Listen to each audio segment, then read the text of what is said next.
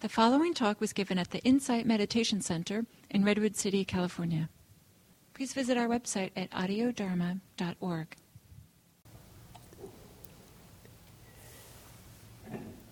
So, I still don't know what compassion is. And, um, but maybe we're getting there. So, um, but I want I'd like to tell you a story that um, I think is related to this topic and also kind of connected in some ways in, to that uh, last story I, I told. And uh, this is a Greek myth. And it's the myth, myth of a centaur named um, uh, Chiron. I think that's pronounced, pronounced name. And the way that I learned the story is something like this. So uh, there was a god, one of the great gods, maybe the name Cronus, who um, turned himself temporarily into a horse so he can chase down a woman and rape her and impregnate her. And nine months later, she gave birth to a baby that was half human and half horse. And she immediately rejected this baby.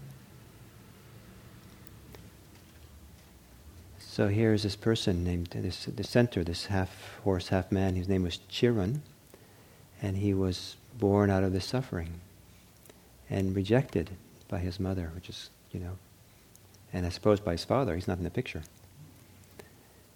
So he grew up and uh, he felt great shame for who he was. Great shame for being half horse. The lower part of his body was horse. And um, but luckily for him, uh, Apollo took him in, and Apollo was you know supposed to be this beautiful, handsome, kind of noble aristocrat of a god. And Apollo trained him in medicine, in herbs, in astrology, in archery. And he became quite good at these, very good. So good that, um, that the kings of the land uh, would get Chiron to come and, and teach their kids, their children. He was, he was much, much demand. And uh, he lived, then so Chiron lived this wonderful kind of privileged life where he could offer what he had learned from Apollo and then one day, Chiron was accidentally, apparently, um, struck by an arrow. And he was struck by an arrow in his knee, which is a part of his body that was a horse. And because he was hit in his knee, it was very painful. And the knee was damaged, and apparently he couldn't walk very much anymore. So he had a daughter by that time. The daughter had to take care of him, and he became dependent on her but he had a lot of pain. And uh, was apparently there was poison in the arrowhead.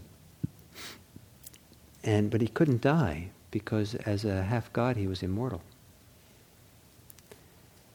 So he had this tremendous suffering, and on top of that, his suffering, what had debilitated him, was the horse part of him, the part they tried to deny.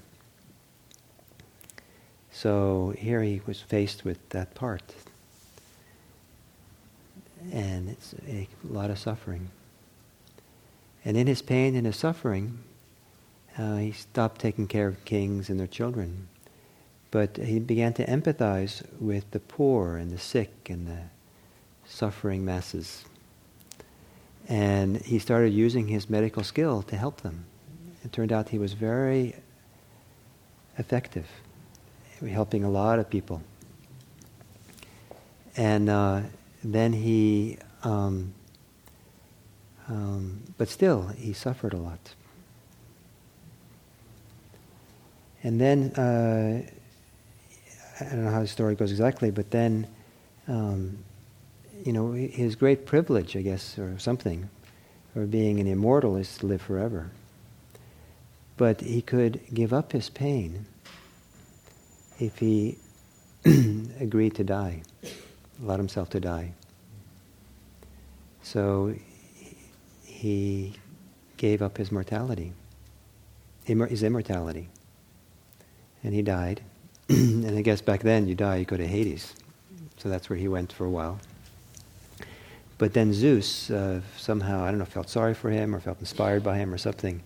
So Zeus resurrected, resurrected him and put him up in the skies. So there's a Chiron, I guess, is in a constellation or something in, the in the heaven. So that's the story. So why do you think I tell this story in a day of compassion? What do you think this story is about? That why I would say this at this juncture?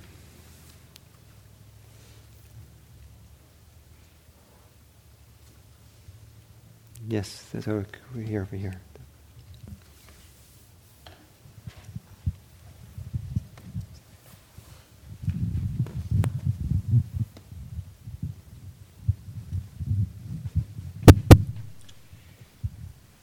The silver lining of suffering. Silver lining. Uh-huh. Uh, he used his own suffering to, for the benefit of others. Instead of sharing that pain with others, he shared his wealth of his suffering, so to speak. And it's, if I may, there's an interesting book, First Rate Madness, and it explains how Abraham Lincoln, Martin Luther King, and uh, I think it was about, they suffered from depression. And they used that depression to have great compassion mm. upon others. Great, okay. So they use their own paradukka dukkhi mm-hmm. to use to. Their only suffering was for the help the others. Uh-huh. Okay, good.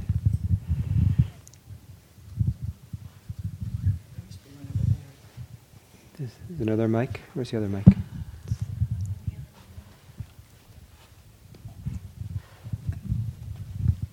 Um, just one question it leaves me with is um, he was he at the end he felt he had to die or stay in suffering.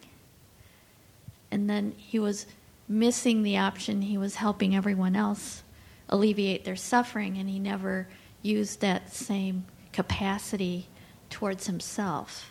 Hmm. so I think you have to trust that he couldn't. There was no way. He, there was no cure for him. He should have. He should have died from the from the arrow shot.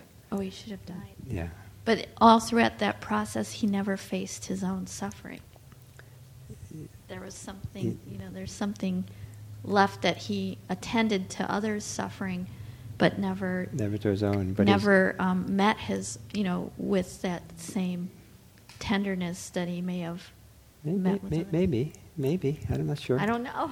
It's a question. So back back of the room.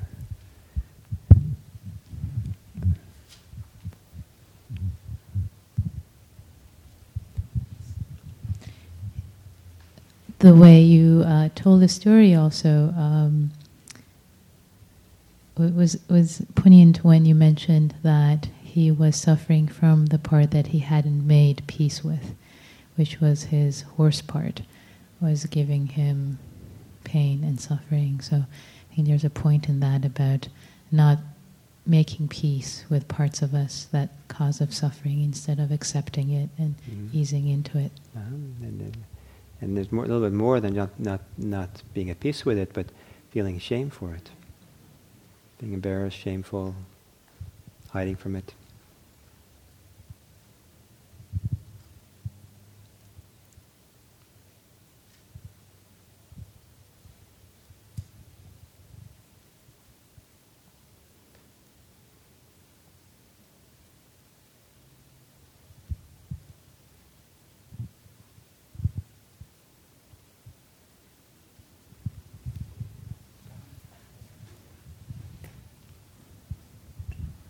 And along those lines, as many of us do, we'd rather go through hell and live in hell rather than face those things.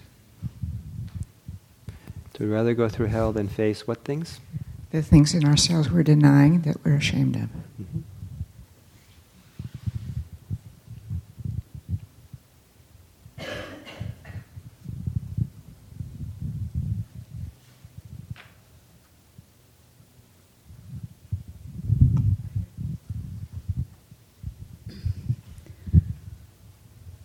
think on some level he must have had some bit of compassion for himself because I don't think he.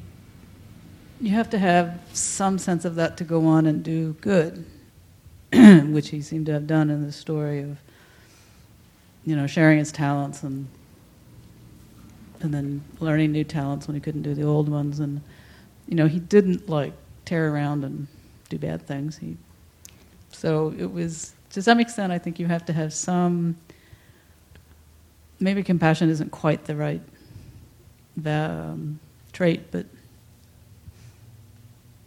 somehow in spite of his shame and he was able to not act out of that, which to me seems a little bit of compassion. Uh-huh. Great.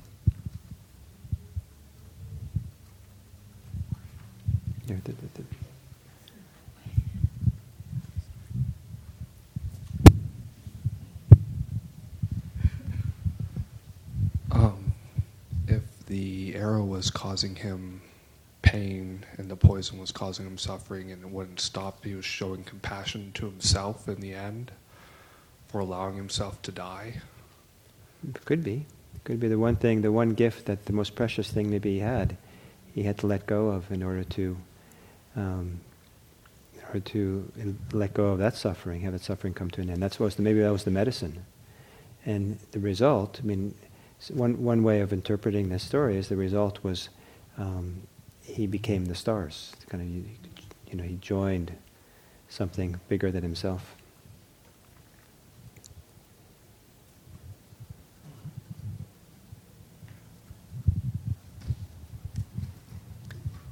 Okay, so it's uh, similar to the first story in the, the, the idea that um, uh, compassion, caring, empathy for others, uh, has a lot to do with being able to be present for your own suffering and being wise about that. So in the story of Chiron, you know, he ha- eventually had to face his horse nature because of the, the injury. And by facing it or admitting to it, then it was only then he was able to open to different kind of suffering in the world around him and care for people and take care of them. Uh, maybe there wasn't much compassion in becoming the tutor for the kings and queens and their children. That just was a you know a, another life of denial and kind of privilege. So there's this wonderful, you know, Sri talked about the silver silver lining of of suffering. How we relate to suffering is a really important part of, of compassion. And to, to expect you can become compassionate, or to look for compassion, or be compassionate as an ideal, glorious, beautiful, noble ideal where you can just shine and be kind of like the God who floats around and anoints people with your compassion and the world everybody's fine and happy ever after is ridiculous. the um, uh, I, um, I think that uh, for me, the, the, the, healthy route to compassion is, again, to be able to, to be honest and present for our life as it is. And to learn how to do that in a wise way, to learn to do it in a way that's relaxed and open, uh, where we don't recoil, we don't tighten up, we don't judge, um, um, where we, not, we don't become burdened by our suffering or burdened by the suffering of others where we look upon suffering not as a hindrance or as a problem, but we look upon suffering as an opportunity. We look upon it where we, this is where we find the path. This is where life opens up for us.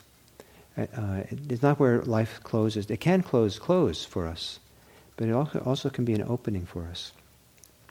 And the whole Buddhist enterprise uh, involves uh, taking the door that opens with suffering as opposed to closing the door. And one of the doors that opens is the door of compassion. And it's a beautiful thing. Uh, compassion, hopefully, is something that brings you a tremendous amount of, a tremendous sense of well-being. There's a teaching in Buddhism that um, about compassion being at the beginning of a person's practice, at the middle, and at the end of it. At the beginning, it's just a seed. And uh, it's a seed which is a potential that we have, it's a seed that we plant to, to cultivate and develop compassion, care, empathy, support for the world around us. So it's just a seed, it's a potential that we have. And so we all have this potential, we all have the seed. But the seed has to be watered. And so uh, in the middle of the practice, it, uh, it gets watered, and the, and the rain, the water for this seed is compassion itself. Uh, in my early years of practice, um, I didn't have any compassion, or didn't know of any, but uh, I felt that I was uh, the beneficiary of compassion all around. And I would start seeing and feeling and smelling compassion everywhere. I, I used to look at certain people and say, that's, that's the com- bodhisattva of compassion. Or even just sometimes literally, when the breeze would blow against my cheek, I'd feel like it was compassion. I think I had such a big need for it, and I didn't have a capacity for myself. But I started open. I, I, used to, I was my practice had a lot to do with opening to suffering, and then from that opened up this door of compassion. The compassion that I received and or felt or kind of experienced was then like the water that's nurtured and supported the practice. And then at some point, um, the seed grows into a fruit. And the, at the end of the path, end of practice, um, if there is a, such a thing, then it, it uh, um, compassion is the fruit that, that um, or the compassion is the fruit that is so delicious. Or some people say that at the end, compassion is like the sun, and it becomes a radiance that radiates from us. So a seed, compassion is a seed, a potential. Compassion is uh, food or support or nourishment, and compassion is a radiance or a fruit or a, that um, from all this practice we do. And so it changes and evolves over time, the role that compassion has and the place of compassion in the life of a practitioner. So I hope that this uh, worked as an introduction to this topic of compassion, gave you something to reflect further on and think about and feel and explore. And I hope that um, in this month, before the next time we do compassion, that uh, you will spend a fair amount of time exploring the basic human capacity for warmth. Um, before there's kindness or friendliness, before there's compassion, That openness, the warmth, the, the part of you that might, the way in which your heart can resonate with other people. And, uh, and also that you're willing to begin relaxing. And this is a really important word, to relax into your suffering. Because that's, that's very uncommon. You know, it, I, mean, I mean, some people will get angry when they hear the very idea, relax into my suffering. I mean, that's pretty pessimistic. That's pretty, you know. Doesn't that go in the wrong direction? But there's something about relaxing into it that allows the doors to open in our hearts. Something that relax into it where some of the, the nourishment of compassion can start coming forth into our life. So that's the, the day. Next time uh, we'll do a little bit more of the classic meditations on um, compassion, uh, love, uh, meditation on compassion. I'll teach you a little bit how it's done the, the classic way in Theravada Buddhism, and then also do it a little bit uh, some other, what I call more informal ways. And um, so that's what I have. So thank you for coming.